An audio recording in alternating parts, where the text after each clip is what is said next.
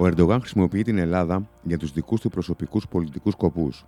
Η χώρα μας βρίσκεται ψηλά στη λίστα της προεκλογικής εκστρατείας του Προέδρου της Τουρκίας, το μέλλον του οποίου είναι αμφίβολο. Θα γίνουν τελικά οι εκλογές στην Τουρκία ή θα ματαιωθούν; Ποια θα είναι η επόμενη μέρα αν ιτηθεί ο Ερντογάν στις εκλογές του Ιουνίου; Και τι θα σημαίνει όλο αυτό για την Ελλάδα; Καλώς ήρθατε στο podcast του Newsbeast. Είμαι ο Δίκτορα Μοντζέλη και απέναντί μου στο στούντιο ο διεθνολόγος Χρήστος Αργυρίου. Κύριε Αργυρίου, καλώς ήρθατε. Καλώς σας βρήκα. Ευχαριστώ για την πρόσκληση. Έχουν μεσολαβήσει τέσσερις μήνες από την τελευταία φορά που τα είπαμε προς τα τέλη του, του Ιουνίου. Ε, φαντάζομαι ότι οι εξελίξεις είναι ραγδαίες σε όλα τα μέτωπα. Για αυτά θα μιλήσουμε σήμερα. Θέλω να ξεκινήσουμε λίγο με την Τουρκία ε, και να μας πείτε για τις επικείμενες εκλογές που είναι προς το στις αρχές του καλοκαιριού. Η χώρα μας, η Ελλάδα, είναι ένα κομμάτι της ε, παρατεταμένης προεκλογικής περίοδου του, του Προέδρου Ερντογάν; Είναι, δεν θα μπορούσε να μην ήταν διότι η Ελλάδα και γεωγραφικά όντας ε, γειτονική χώρα είναι στην ατζέντα όλων των πολιτικών αρχηγών, οπότε και αν γίνουν εκλογές σε μικρότερη κλίμακα βέβαια στις προηγούμενες, αλλά τώρα πλέον είναι ε, μεγεθοποιημένη σε μεγαλύτερη, σε μεγαλύτερη κλίμακα. Και βάσει των όσων συμβαίνουν μεταξύ μας, στηρίζει και την προεκλογική του καμπάνια, συν βέβαια την ε, μεγάλη τρύπα που έχει στην οικονομία του. Αλλά μπροστά στα εθνικά θέματα, όπως τα προτάσεις στα διεθνή φόρα και στα μίντια, πιστεύω και βλέπουμε όλοι ότι όντως βασίζει την προεκλογική του εκστρατεία στο τι θα συμβεί μεταξύ μας. Αν και δεν είναι στο χέρι του. Δηλαδή; Δηλαδή θα πρέπει να καταλάβει που το, το ξέρει βέβαια ήδη, απλά για τον κόσμο θέλω να το πω και θα πρέπει να το ξέρουν και οι ίδιοι οι Τούρκοι πολίτες, ότι είναι θέμα Ηνωμένων Πολιτειών το τι θα συμβεί μεταξύ Ελλάδας και Τουρκίας. Πάντα το πίστευα, πάντα το πιστεύω και το λέω σε όλους τους τόνους, ότι το πιδάλιο της χώρας δεν το έχουν οι, οι αρχηγοί των κρατών ε, πλην Ηνωμένων Πολιτειών και Ρωσίας. Έχω πολλά παραδείγματα γι' αυτό. Mm-hmm. Ακόμα και για χώρες ε, του Συμβουλίου Ασφαλείας του ΟΗΕ. Μέχρι εκεί φτάνει ε, η δύναμη των Ηνωμένων Πολιτειών και δεν μπορούν να έχουν οι υπόλοιποι ηγέτες σε πολλά θέματα εξωτερικής πολιτικής στο πεδίο της χώρας στα χέρια τους. Ε, και σας ξαναλέω ένα πρόσφατο παράδειγμα και τη Σαουδική Αραβία. Αν θέλετε να το συζητήσουμε λίγο πιο μετά, για να μην αποκλίνω από την ερώτηση που μου κάνατε. Ε, γιατί και ο Ερντογάν γνωρίζει πού βρίσκονται τα ωριά του. Δεν μπορεί δηλαδή να κάνει αυτά που θέλει. Εάν ναι, μπορούσε να κάνει αυτά που θέλει και επιτεθώ παραδείγματος χάρη στην Ελλάδα, όπως είναι ένα σενάριο που συζητάμε και συζητιέται και. που ακούγεται ευρέω. Ναι, στα διεθνή φόρα, ναι. Ε, υπάρχει δηλαδή αυτός ο κίνδυνος, τότε καταλαβαίνουμε ότι έχοντας η Αμερική επενδύσει πολλές εκατοντάδες εκατομμύρια εδώ στις βάσεις που έχει, συν τις όσες εταιρείες έχει φέρει και πρόσφατα μάλιστα την Google Cloud, δεν νομίζω ότι θα έρχονταν μια τόσο μεγάλη εταιρεία ή δεν νομίζω ότι οι Αμερικάνοι θα επένδυαν ε, τόσα πολλά εκατομμύρια στην Ελλάδα για να τα δουν να ανατινάσσονται στον αέρα. Οπότε φαντάζομαι το γνωρίζουν και οι Τούρκοι καλά αυτό. Γι' αυτό και υπήρχε μάλιστα τώρα πρόσφατα και η συνάντηση Ακάρ Παναγιοτόπουλου που κράτησε 40 λεπτά. Δεν νομίζω να κρατούσε 40 λεπτά υπό άλλες συνθήκες.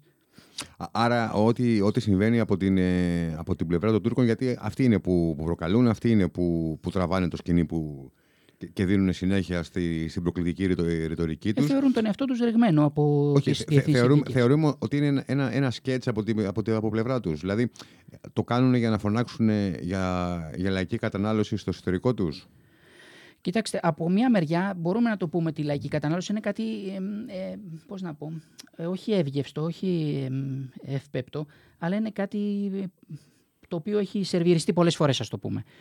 Υπάρχει αυτή η πιθανότητα, μάλλον αυτό είναι βεβαιότητα, υπάρχει αυτό όντως, αλλά δεν μπορούμε να παραβλέψουμε το γεγονός ότι η Τουρκία λόγω της ε, μη παραγωγής πετρελαίου και φυσικού αερίου έχει πολύ σοβαρά προβλήματα. Δεν θα μπορεί να επιβιώσει σαν κράτος μέχρι να βρούμε εναλλακτικές πηγές ενέργειας, πράσινη ενέργεια, για να μεταβούμε στην πράσινη ενέργεια που αργούμε ακόμα. Αν και η Τουρκία έχει κάνει βήματα, αλλά τα βήματα αυτά που έχει κάνει είναι προς τη Ρωσία, διότι το πυρηνικό, εργοστάσιο, ε, το πυρηνικό πάρκο που ετοιμάζει είναι ε, ρώσικο. Είναι με, με τη συμφωνία που κάνει με τη Ρωσία. Και, και μάλιστα συζητούν και για ένα δεύτερο.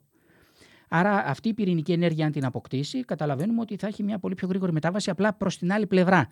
Και δεν συμφέρει αυτό τη Δύση, το ΝΑΤΟ που ανήκει η Τουρκία και τους Αμερικανούς. Είναι ένα θέμα το οποίο πρέπει να κοιτάξουμε. Για να επανέλθω στο ερώτημά σας, λοιπόν, λέω ότι όντως ε, η επιθετική ενέργεια που κάνει είναι γιατί πρέπει να έχει μερίδιο από τα κοιτάσματα στην νοτιοανατολική λεκάνη της Μεσογείου.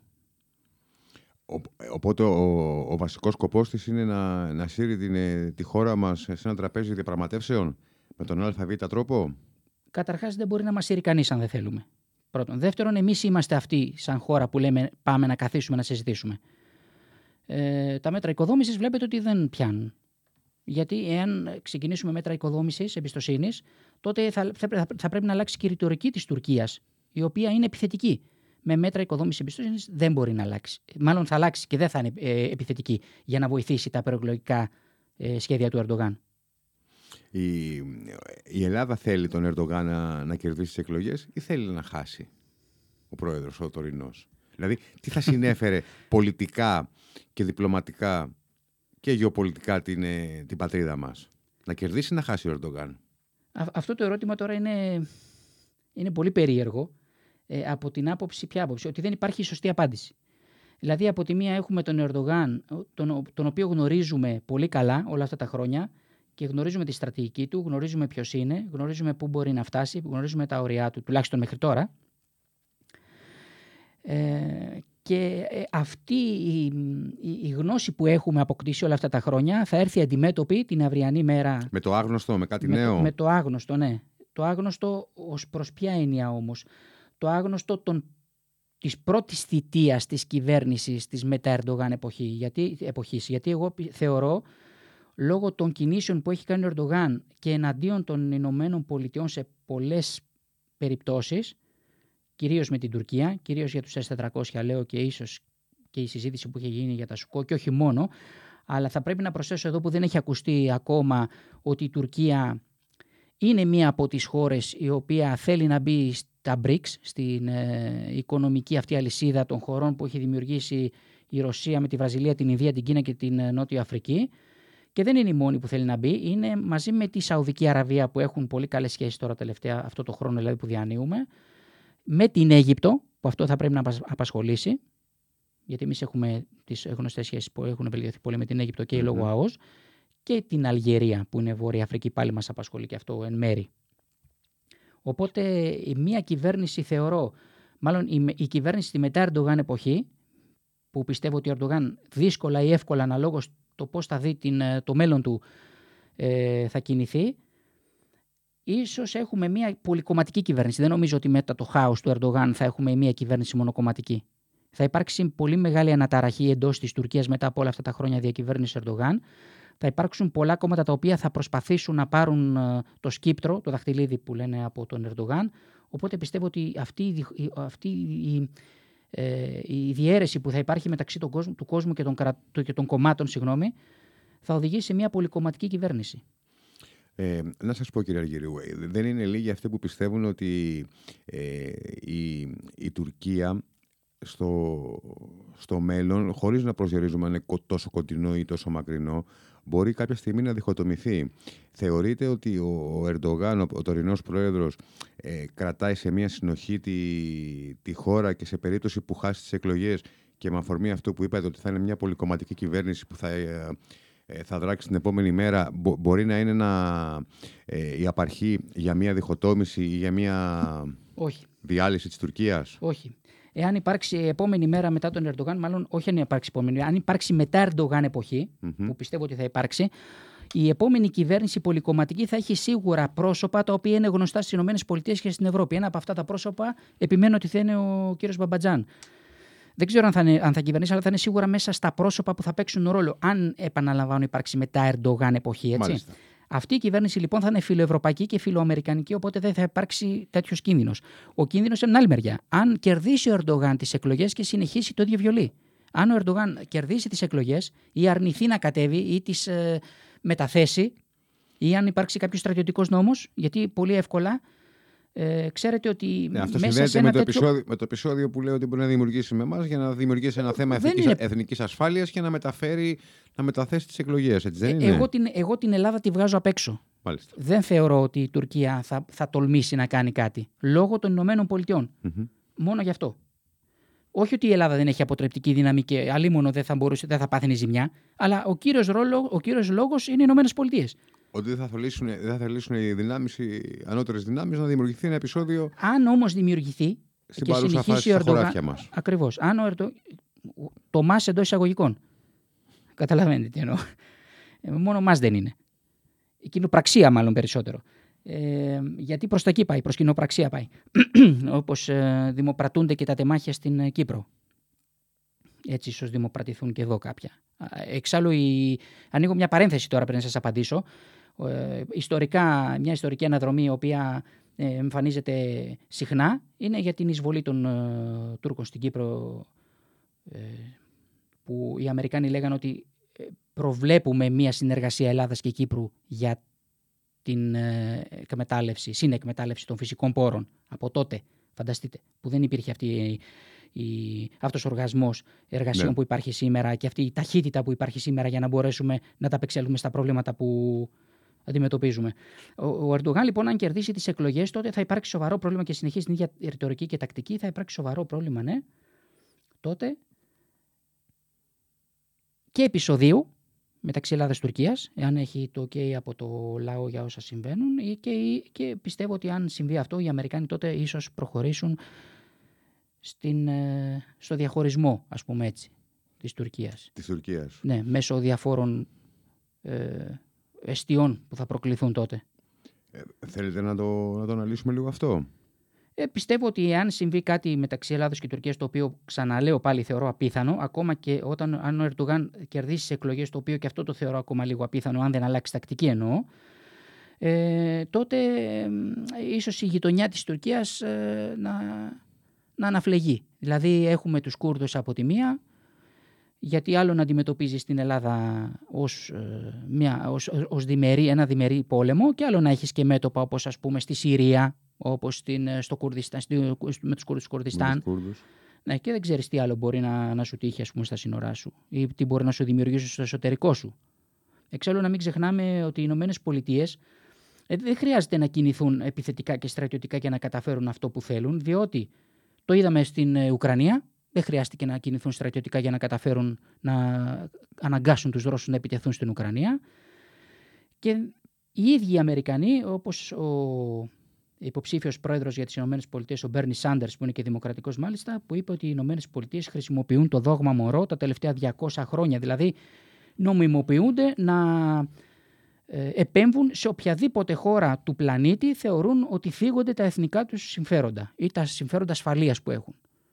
Καταλαβαίνετε λοιπόν, σε αυτή την περίπτωση που το λένε οι ίδιοι Αμερικανοί, βέβαια το λέω εγώ, ότι δεν χρειάζεται να στρέψουν κάνες και όπλα για να, για να διαλύσουν ένα κράτος μπορούν να το κάνουν και με οικονομικούς όρους. Όπως η, η, η, Τουρκία έχει φτάσει σε, σε ένα άσχημο, είχε φτάσει μάλλον σε ένα άσχημο σημείο οικονομικά. Οπότε αυτό μπορεί να επιμηκυνθεί, αυτός, το χρονικό όριο ε, να επιμηκυνθεί της ε, οικονομικής δυσπραγίας της Τουρκίας και να επιδεινωθει με διάφορους τρόπους.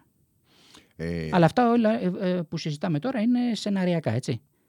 Μακρινά τα βλέπετε όλα αυτά; Τα βλέπω μακρινά ε, τα βλέπω έως απίθανα διότι δεν βλέπω να κερδίζει τις εκλογές ο Ερντογάν. Θεωρώ ότι θα αλλάξει ε, η, κυβέρνηση στην Τουρκία για τον απλούστατο λόγο ότι οι Ηνωμένες Πολιτείες βιάζονται να καλύψουν το πρόβλημα που υπάρχει βιάζονται να καλύψουν το πρόβλημα που υπάρχει από ε, την έλλειψη φυσικού, φυσικού αερίου και μετά όσα συμβαίνουν στην, Ουκρανία και στην ε, Ρωσία. Ε, να μην ξεχνάμε κιόλας ότι η Ρωσία, μάλιστα, επειδή είναι στο ίδιο επίπεδο, περίπου, περίπου στο ίδιο επίπεδο με τους Αμερικανούς, δεν θα δώσουν λόγο σε κάποιον για το τι θα κάνουν, ούτε στο Συμβούλιο Ασφαλείας. επαναδιαπραγματεύονται τώρα και την εξαγωγή σιτηρών. Γιατί ε, τελειώνει ο χρόνος ε, που είχε δοθεί για την εξαγωγή σιτηρών που γίνονταν, ξέρετε, με εξαιρεσει και τώρα επαναδιαπραγματεύονται για τις κυρώσεις που έχουν δεχθεί από Ευρωπαϊκή Ένωση και. από όλο τον κόσμο δηλαδή, από, από Ευρωπαϊκή Ένωση και Αμερική κυρίως. Ναι. ναι. Για το τι θα κάνουν στην επόμενη μέρα. Οπότε θα έχουμε και το πρόβλημα επισητισμού, θα έχουμε και το πρόβλημα της ενέργειας, τουλάχιστον μέχρι το 2025 και μετά βλέπουμε. Κύριε Αργυρίου, θεωρείτε ότι ο Ερντογάν θα χάσει τι τις εκλογές. Ε, δεν είναι λίγοι αυτοί που πιστεύουν, εκείνοι που πιστεύουν ότι δεν παίζει το πολιτικό του μέλλον ο, ο τωρινός πρόεδρος της Τουρκίας, αλλά παίζει γενικώ την ύπαρξή του και του ιδίου και της οικογένειάς του. Ποια είναι η δική σας άποψη πάνω σε αυτό, Συμφωνώ. Συμφωνώ απολύτως. Ε, αν ο ίδιος δεν θέλει να γίνει καντάφη, και αυτό θα το συνδυάσω με την προηγούμενη ερώτηση που μου κάνατε, γιατί με την μεγάλη παρένθεση που, που έκανα δεν απάντησα αυτό που ήθελα. δηλαδή, τι εννοώ. Ε, όταν ο Μουαμάρ Καντάφη σύρθηκε όπως ήρθηκε κυριολεκτικά και τον σκότωσαν για αυτά που είχε κάνει στο λαό, Η Λιβύη τριχοτομήθηκε. Δεν είναι διχοτομημένη, είναι τριχοτομημένη. Ε, γι' αυτό που με ρωτήσατε λοιπόν, να η απάντηση. Ότι η Τουρκία ίσως τριχοτομηθεί αν υποθέσουμε ότι. Δηλαδή, δηλαδή βλέπουμε, βλέπουμε, μπορούμε να πούμε ότι βλέπουμε. Ότι ο Ερντογάν συνεχίσει σε αυτό το ρυθμό εννοώ. Ναι, προφανώς. Προφανώς, ότι να έχει την τύχη του, του Καντάφη. Δεν θεωρώ ότι. Και, είναι, και ο ίδιος και η χώρα του. Και οι δύο μαζί όχι. Δεν θα σύρει την Τουρκία. Δηλαδή οι Ηνωμένες Πολιτείες, η Ευρωπαϊκή Ένωση δεν έχουν πρόβλημα με την Τουρκία. Η Τουρκία τους ε, γεωγραφικά είναι, είναι μια πολύ ενδιαφέρουσα περίπτωση την οποία κοιτούν να κρατήσουν και έχουν, και έχουν ήδη διασφαλίσει στο ΝΑΤΟ. Ναι. Σωστά. Άλλη η μοίρα του Ερντογάν, άλλη η μοίρα της Τουρκίας. Ακόμα και αν ο ίδιος προσπαθεί να γίνει νέος Κεμάλ, να ξεπεράσει και τον Κεμάλ, να μείνει στην ιστορία. Αλλά πώς θα μείνει στην ιστορία όμως, Σαν μαύρη σελίδα ή με χρυσά γράμματα. Πώς επιθυμεί ο ίδιος. Ε, αν ήμουν συμβουλό του, θα του συμβούλευα να διαπραγματευτεί την έξοδό του ε, με χρυσά γράμματα. Δηλαδή, τι εννοώ; Να πει ότι εγώ κάθισα μέχρι ό,τι κάθισα, δεν θα δημιουργήσω κανένα πρόβλημα στην εναλλαγή εξουσίας, αν υποθέσουμε ξανά, λέω ότι υπάρξει εναλλαγή εξουσίας και δεν λανθάνω ότι θα χάσει, ότι θα κερδίσει, συγγνώμη, και να πει ότι εγώ δέχομαι να φύγω, αρκεί να μην με κυνηγήσετε για οποιαδήποτε ε, ατασταλία οικονομική έχει υπάρξει στη χώρα. Ε, έχουμε δει όμως ότι ε, εδώ και δεκαετίες, όποιος και να είναι ο πρόεδρος, ο ηγέτης στην Τουρκία, η, η ρητορική της, η προκλητική ρητορική της γαλάζιας πατρίδας, της επέκτασης, ε, ε, της ανάκτησης όπως θεωρούν οι ίδιοι εδαφών που έχουν χαθεί ε, ή να μεγαλώσει η αυτοκρατορία τους όπως ε, επίσης το, το λένε οι ίδιοι. Είναι μια, μια πάγια πολιτική. Μόνο σε εμάς τη λένε όμως έτσι. Και, και, και εσείς μας είπατε ότι σε περίπτωση που φύγει ο Ερντογάν θα είναι πλέον μια πιο φιλοευρωπαϊκή ε, κυβέρνηση. Άρα ε, θα δούμε και για πρώτη φορά μετά από τόσα χρόνια να αλλάζει και η γενική πολιτική που έχουν και προς την Ελλάδα και προς την Ευρώπη. Σαφέστατα, για μένα ναι, θα αλλάξει αυτή η τακτική για κάποιο χρονικό διάστημα όμως. Ο λύκος δεν γίνεται πρόβατο, αρνεί, πώ λέει ο λαός. Θα παραμείνει λύκος. Άρα για να μπουν πάλι ξανά μέσα σε... Ακριβώς. στη διπλωματία, να κερδίσουν τα ερίσματα που τυχόν έχουν χάσει με τις προκλητικές τους... Και, ε... και τη διπλωματική θέση που έχουν χάσει. Έχουν χάσει, έτσι δεν είναι; Σαφώς δεν, είχαν, δεν έχουν τις ε, διπλωματικές σχέσεις με τις χώρες της Δύσης που είχαν, που είναι πιο οικονομικά πιο εύρωστες. Γι' αυτό και στρέφονται, σας ξαναλέω και πάλι, προς τις χώρες BRICS. Αλλά οι χώρες BRICS δεν είναι φύλλα προσκύμενες κάποιες, κυρίως η Ρωσία, κυρίως προς τη Δύση. Στην ουσία όμως να σας πω κάτι κύριε Γερίου, μόνοι τους το έχουν κάνει αυτό το πράγμα, δεν το έχουν πετύχει να τα έχουν χάσει όλα. Δηλαδή, ε, η, η, η, η, κακή, η κακή διπλωματία που έχουν εφαρμόσει, η προκλητική ρητορική, αυτή δεν είναι η αιτία που έχουν βγει έξω; Κυρίω κυρίως ναι. Η, αυτή η ρητορική είναι. Απλά η, η ένσταση που έχουν οι Τούρκοι ποια είναι; Και, και, και ψέγουν τους Αμερικανούς. Και προσπαθούν να λεονταρίσουν απέναντι στους Αμερικανούς που είναι σαν να νιαουρίζει γάτα μπροστά σε λιοντάρι. Δηλαδή δεν γίνονται αυτά τα πράγματα.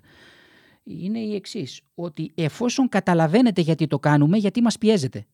Εφόσον ναι. ξέρετε ότι εμείς κάνουμε αυτούς τους λεονταρισμού στην Ελλάδα για δικούς μας λόγους, οι οποίοι εμπεριέχουν βέβαια και ένα κίνδυνο, δεν λέω όχι, αλλά εφόσον ξέρετε ότι εμείς γνωρίζουμε το σενάριο, ότι δεν πρέπει να περάσουμε αυτή την κόκκινη γραμμή, γιατί μας τιμωρείτε.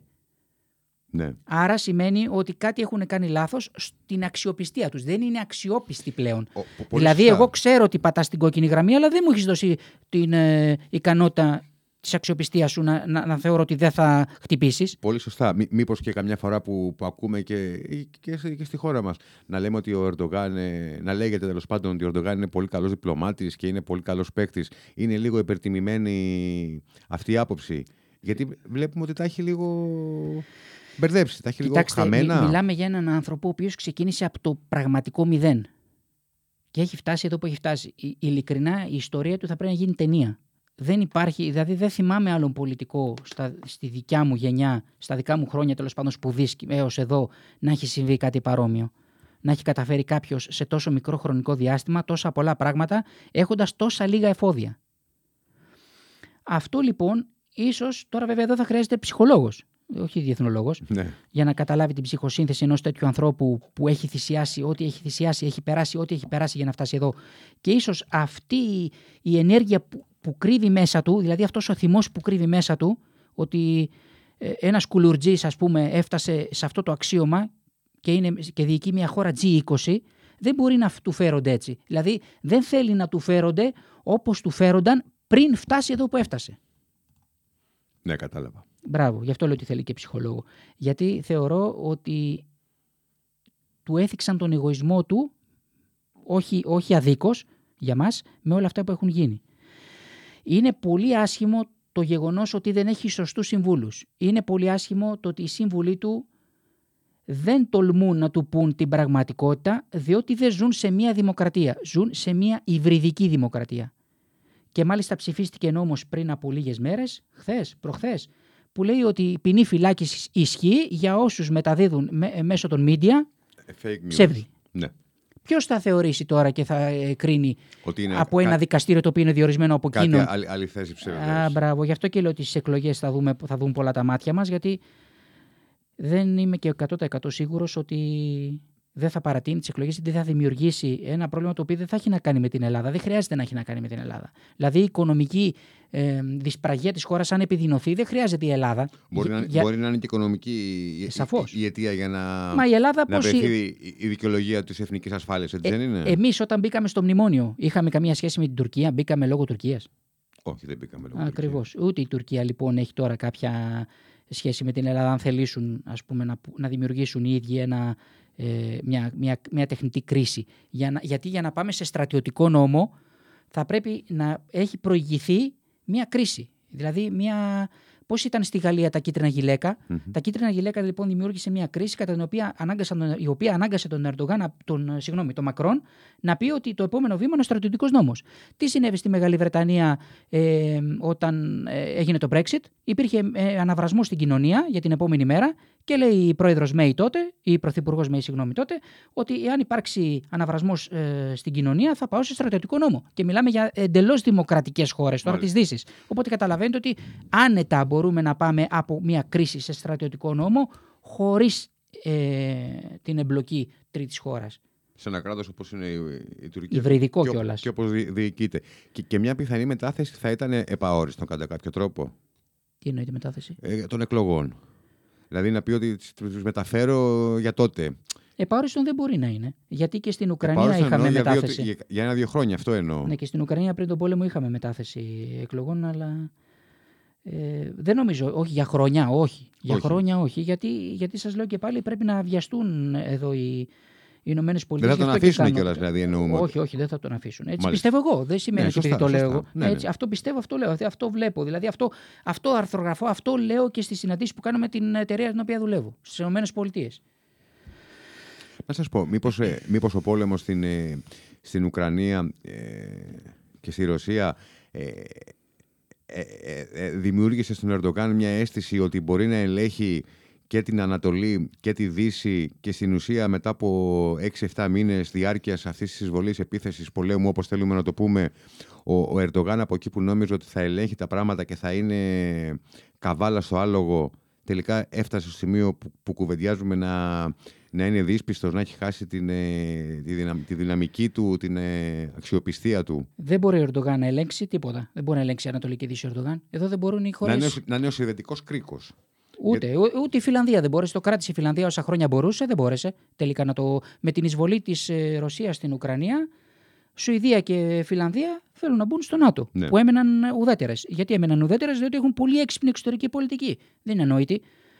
Διότι αυτό ξεκίνησε το, το θέμα της ε, Ουκρανίας και της εισβολής της Ρωσίας ξεκίνησε από την είσοδο των βαλτικών κρατών στο ΝΑΤΟ. Όταν ο πρόεδρος Biden ήταν γερουσιαστής τότε, έλεγε «Κακώς οι Ηνωμένες Πολιτείες βάζουν χέρι στις βαλτικές χώρες διότι αυτό θα δημιουργήσει πρόβλημα με τη Ρωσία». Δεν άκουσε κανείς, έγινε. Αργότερα, όταν φτάσαμε στο θέμα της Ουκρανίας τα τελευταία χρόνια, επί κυβέρνησης, ε, μάλλον όχι τα τελευταία μόνο χρόνια, και επί κυβέρνησης Κλίντον, να πω έτσι, ε, ξεκίνησε αυτό. Είχαμε ε, φωνές μέσα στις Ηνωμένες Πολιτείες, οι οποίες έλεγαν ότι δεν πρέπει η Ουκρανία επουδενή να μπει στο ΝΑΤΟ, διότι είναι το τελευταίο προπύργιο ασφάλειας που έχει η Ρωσία. Παρ' όλα αυτά δεν έγινε και φτάσαμε στο σημερινό επι- σημείο, γιατί ο, μ, πρόεδρο, ο, συγγνώμη, ο Μπέρνι Σάντερς, ο οποίος ήταν υποψήφιος για πρόεδρος των ΗΠΑ, έκανε μια ομιλία στην ε, Γερουσία και είπε ξεκάθαρα ότι Ε, Εμείς κινούμαστε με το δόγμα Μωρό που επανέλαβα. Δηλαδή μπορούμε να επέμβουμε παντού. Η Ρωσία γιατί δεν μπορεί; Ε, Θα πρέπει να καταλάβουν οι Ηνωμένες Πολιτείες, όπως και ο λαός των Ηνωμένων Πολιτειών, να καταλάβουν ότι δεν υπάρχει ανησυχία μόνο για τα δικά μας συμφέροντα ασφαλείας, υπάρχει ανησυχία και για τα συμφέροντα ασφαλείας των Ρώσων. Αυτό όμως δεν το έχουν καταλάβει και έκαναν αυτό που έκαναν, διότι αν το καταλάβαιναν, δεν θα έβαζαν, δεν θα έλεγαν ότι ε, ε, είναι προσένταξη στο ΝΑΤΟ η Ουκρανία. Και εδώ θα έρθει κάποιος πολίτης και θα πει: Μα καλά, η Ουκρανία δεν μπορεί να κάνει ό,τι θέλει. Δεν μπορεί να μπει στην Ευρωπαϊκή Ένωση άμα θέλει εφόσον είναι ανεξάρτητο κράτος. Δεν μπορεί να μπει στο ΝΑΤΟ αν θέλει εφόσον είναι ανεξάρτητο κράτος. Όχι, δεν μπορεί. Γι' αυτό σας είπα προηγουμένως ότι κανένα κράτος πλην των Ηνωμένων Πολιτειών και της Ρωσίας δεν είναι ανεξάρτητο. Είναι στα χαρτιά ανεξάρτητα, έχουν σύνορα και η Ουκρανία έχει σύνορα. Πού είναι; Εδώ έλεγαν οι θύνοντες ότι είναι ράπισμα των Ηνωμένων Πολιτειών στον αναθεωρητισμό της Ρωσίας λόγω Τουρκίας. Ε, ράπισμα στον αναθεωρητισμό της Τουρκίας. Ποιο ράπισμα; Εδώ δεν ξέρουμε τι σύνορα έχει η Ευρωπαϊκή Ένωση. Ποιο ανα- ράπισμα στον αναθεωρητισμό; Ξέρουμε τα σύνορα της Ευρώπης ποια είναι; Όχι της Ευρωπαϊκής Ένωσης, γιατί η Ουκρανία δεν είναι. Στην Ευρώπη. Ξέρουμε τα σύνορα ποια θα είναι; Θα είναι μέχρι το Λουχάνσκ, θα είναι Ντονιέσκ, θα είναι Κιέβο, ποιο θα είναι; Θα είναι Χερσόνα; Πού θα, στρα... πού, πού θα είναι τα σύνορα, γιατί δεν ξέρουμε ακόμα. Άρα, ποιος αναθεωρητισμός, ό,τι θέλουν κάνουν. Οι Ηνωμένες Πολιτείες και η Ρωσία θα κάνουν αυτό που θέλουν και δεν θα δώσουν λογαριασμό σε κανέναν. Πόσο καιρό βλέπετε να τραβάει α, αυτή η κατάσταση Θα- Θα στην τραβήξει. Ουκρανία; Ε, Μείνει σαφές ότι μέχρι να πείσουν τους Ουκρανούς ότι θα χάσουν αυτά τα εδάφη. Όταν πιστούν οι Ουκρανοί ότι τα εδάφη αυτά δεν τους ανήκουν πλέον, τότε θα τελειώσει και ο πόλεμος. Είναι σαφές. Ένα μικρό.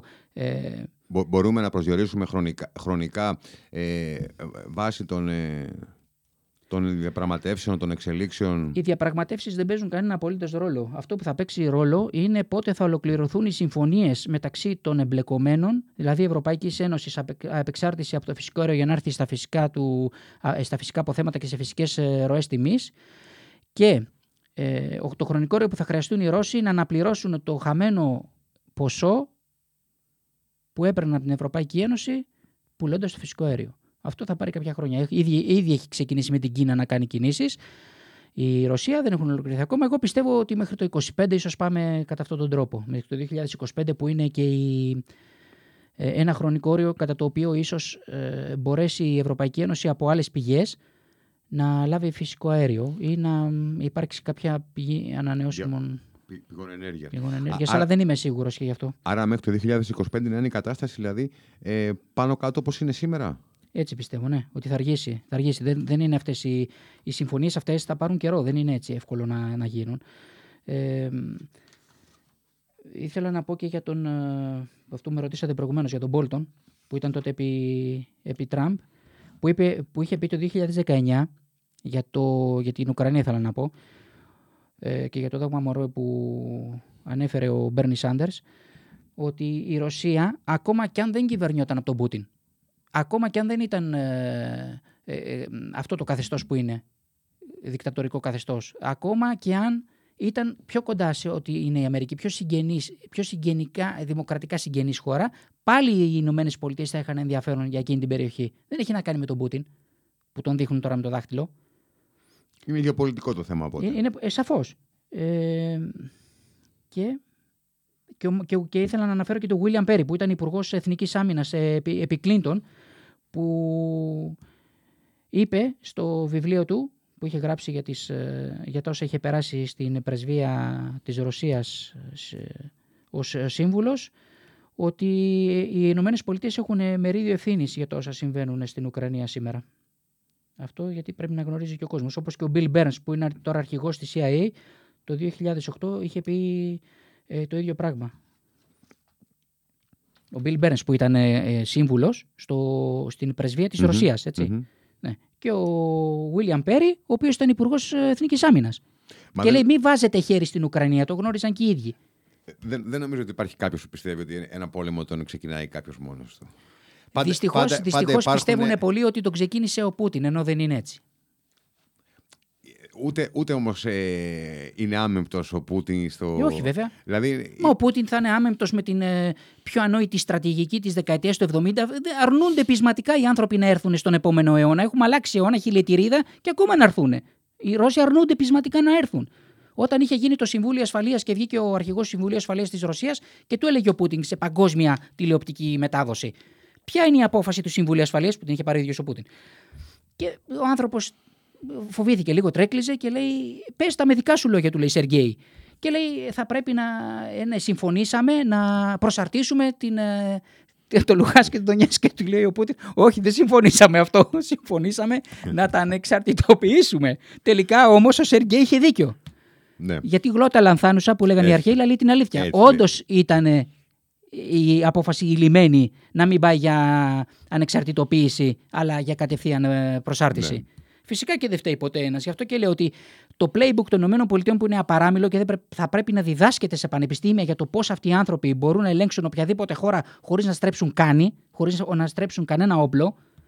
Και οι Ρώσοι χρειάζονται με το πρώτο που πρέπει να προστατεύσουν τα δικά του συμφέροντα να βγάλουν αεροπλάνα, τάγκς, ε, ό,τι οπλισμό έχουν μέχρι και πυρηνικά. Καταλαβαίνετε λοιπόν ότι οι άνθρωποι είναι πολύ πίσω και δεν μπορούν να, να τα βάλουν με τις ΗΠΑ. Και θα πρέπει να επιθυμίσουμε σε αυτό το σημείο στον κόσμο το τι συνέβη και στην ε, κρίση που υπήρχε με τις, το 1962 με, τους, ε, με, με τις κεφαλές που τοποθέτησαν οι Ρώσοι στην Κούβα. Τότε ήμασταν ακριβώς στο, στο σημείο 0 για ένα πυρηνικό πόλεμο. Σήμερα είναι πολύ μακρινό. Θα σας πω, να τελειώσω πρώτα αυτό, γιατί πάλι θα, βεβαίως, θα, θα, απαντήσω κάτι, δεν θα το ολοκληρώσω. Ναι, ναι. Οπότε, τι είπαν οι Αμερικάνοι, ότι αυτή είναι η κόκκινη μίας γραμμή. Ξεχάστε το να βάλετε εδώ ε, πυρηνικά κεφαλές 90 μίλια, 90 μίλια από την ε, ακτή των ΗΠΑ.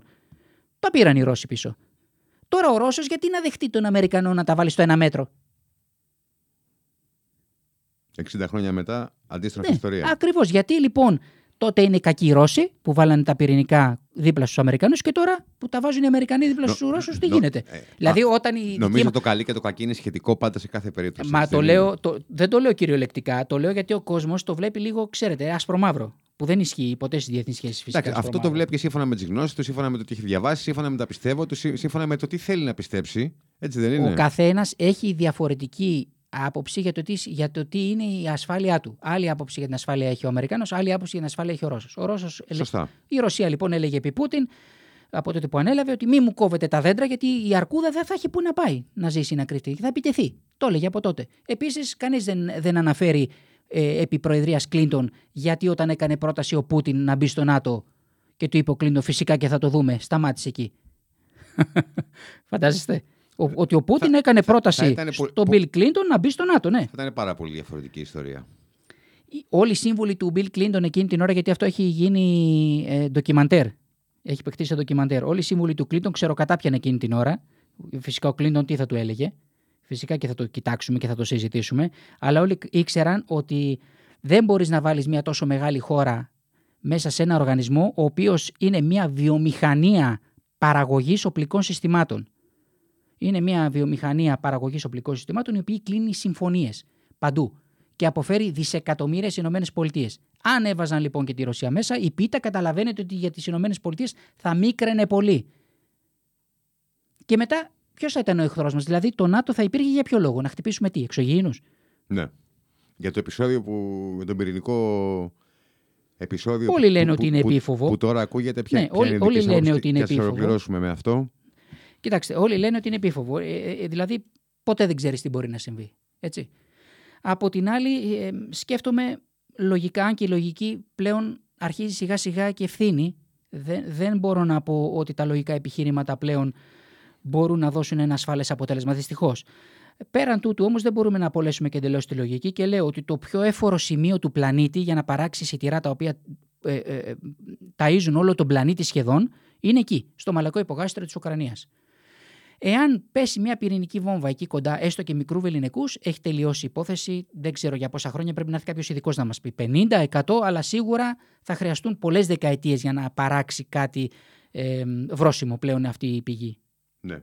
Άρα, άρα καταλαβαίνετε ότι θεωρώ ε, όχι, όχι απίθανο, αλλά θεωρώ ότι αν, αν πατηθεί ένα κουμπί έστω και για μικρό, για μικρό ε, μια μικρή πυρηνική κεφαλή, η συνέπεια, θα είναι, η συνέπεια θα, είναι, θα είναι μεγάλη. Θα είναι μεγάλη για πολύ μεγάλο χρονικό διάστημα και νομίζω ότι αυτό θα επιφέρει τεράστιες αλλαγές στο κοινωνικό υπόβαθρο όλου του πλανήτη. Διότι όταν πεινάσει ο κόσμος θα ξεσηκωθεί, θα πιάσει τα απλά από μόνος του. Οπότε δεν χρειάζεται να ξεκινήσει καμία χώρα ε, πυρηνικό πόλεμο ή παγκόσμιο, να τον ξεκινήσουν οι ίδιοι άνθρωποι με αυτούς που διοικούν. Γιατί θα πρέπει να ξέρει και ο κόσμος ότι πλέον των ΗΠΑ, του βαθέως κράτους των ΗΠΑ, δηλαδή Πεντάγωνο, State Department και Ρωσίας, Οι υπόλοιποι, τουλάχιστον στην Ευρωπαϊκή Ένωση για την οποία αναλύω και ξέρω, είναι διαχειριστές προβλημάτων και όχι πολιτικοί.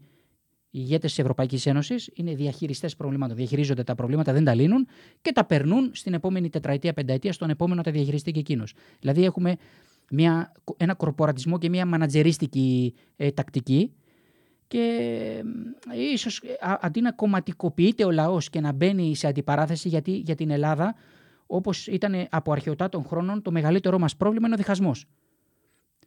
Ε, και τώρα λαμβάνοντας θέση σε ένα κόμμα μπαίνεις σε μια διαδικασία αντιπαλότητας και αντιπαράθεσης η οποία είναι στήρα. Δηλαδή το πρόβλημα τι εννοώ στήρα; Μπορεί να είσαι διδάκτορας ή μεταδιδακτορικός και να έχεις τρομερές ιδέες, μπορεί να είσαι φανταστικό μυαλό, αλλά πάλι λύση δεν θα δοθεί. Το πρόβλημα θα συνεχίσει να υπάρχει. Καλό είναι λοιπόν ο κόσμος να κοιτάξει ε, να μην κομματικοποιείται με την έννοια πια όμως. Όχι να μην κομματικοποιείται, να μην, έχει, ε, να μην πιστεύει σε κάτι, να μην έχει κάποια ιδεολογία, να μην ψηφίζει. Για όνομα του Θεού, δεν λέμε φυσικά αυτό. Εννοούμε να μην φανατίζεται και μέσω του φανατισμού διχάζεται. Δηλαδή, α, ο ένας είναι μπλε, α, ο άλλος είναι κόκκινος. Γιατί το μεγάλο λάθος που κάνουμε ως λαός, και όχι μόνο εμείς, περισσότεροι λαοί, και η Τουρκία, μέσα και την αναφέραμε, ποιος είναι, ότι η ιστορία διδάσκει, αλλά εμείς πεισματικά δεν διδασκόμαστε. Η ιστορία διδάσκει τι; Δεν διδάσκει το τι συνέβη μόνο στα χρονικά σημεία του, της καταγεγραμμένης ιστορίας τι συνέβη. Διδάσκει το εξής άνθρωποι του μέλλοντος, μην επαναλάβετε αυτά που διαβάσατε. Εμείς κάνουμε ακριβώς το, το, το αντίθετο. Άνθρωποι, επαναλάβετε ακριβώς αυτά που διαβάσατε, διότι τα μάθατε καλά. Όχι κόπανοι. Δεν είναι έτσι. Και δεν ζητάω συγγνώμη για τη λέξη. Δεν ζητάω συγγνώμη για τη λέξη, γιατί αυτοί οι διαχειριστές δεν καταλαβαίνουν το τι τραβάει ο άνθρωπος. Μόνο ακούν. Δεν το καταλαβαίνουν, δεν το βιώνουν. Όχι. Μην επαναλάβετε την ιστορία σημαίνει. Η ιστορία διδάσκει και η ιστορική να μην επαναλάβεις αυτά που διαβάζεις. Δεν σου λέει επανέλαβε τα. Εσύ τα επαναλαμβάνεις. Άρα τι είσαι, έξυπνος; Όχι, είσαι κόπανος. Κύριε Αγγελίου, ευχαριστούμε πάρα πολύ. Εγώ σας ευχαριστώ πολύ για την πρόσκληση και συγγνώμη από. Όχι για, όχι για τη λέξη, επαναλαμβάνω, αλλά για τον τόνο μου. Ε, Πολλές φορές, κάποιες φορές χρειάζεται να ανέβουν λίγο οι τόνοι για να υποθούν κάποια πράγματα. Τι να κάνουμε; Ευχαριστούμε πολύ. Ευχαριστώ και εγώ.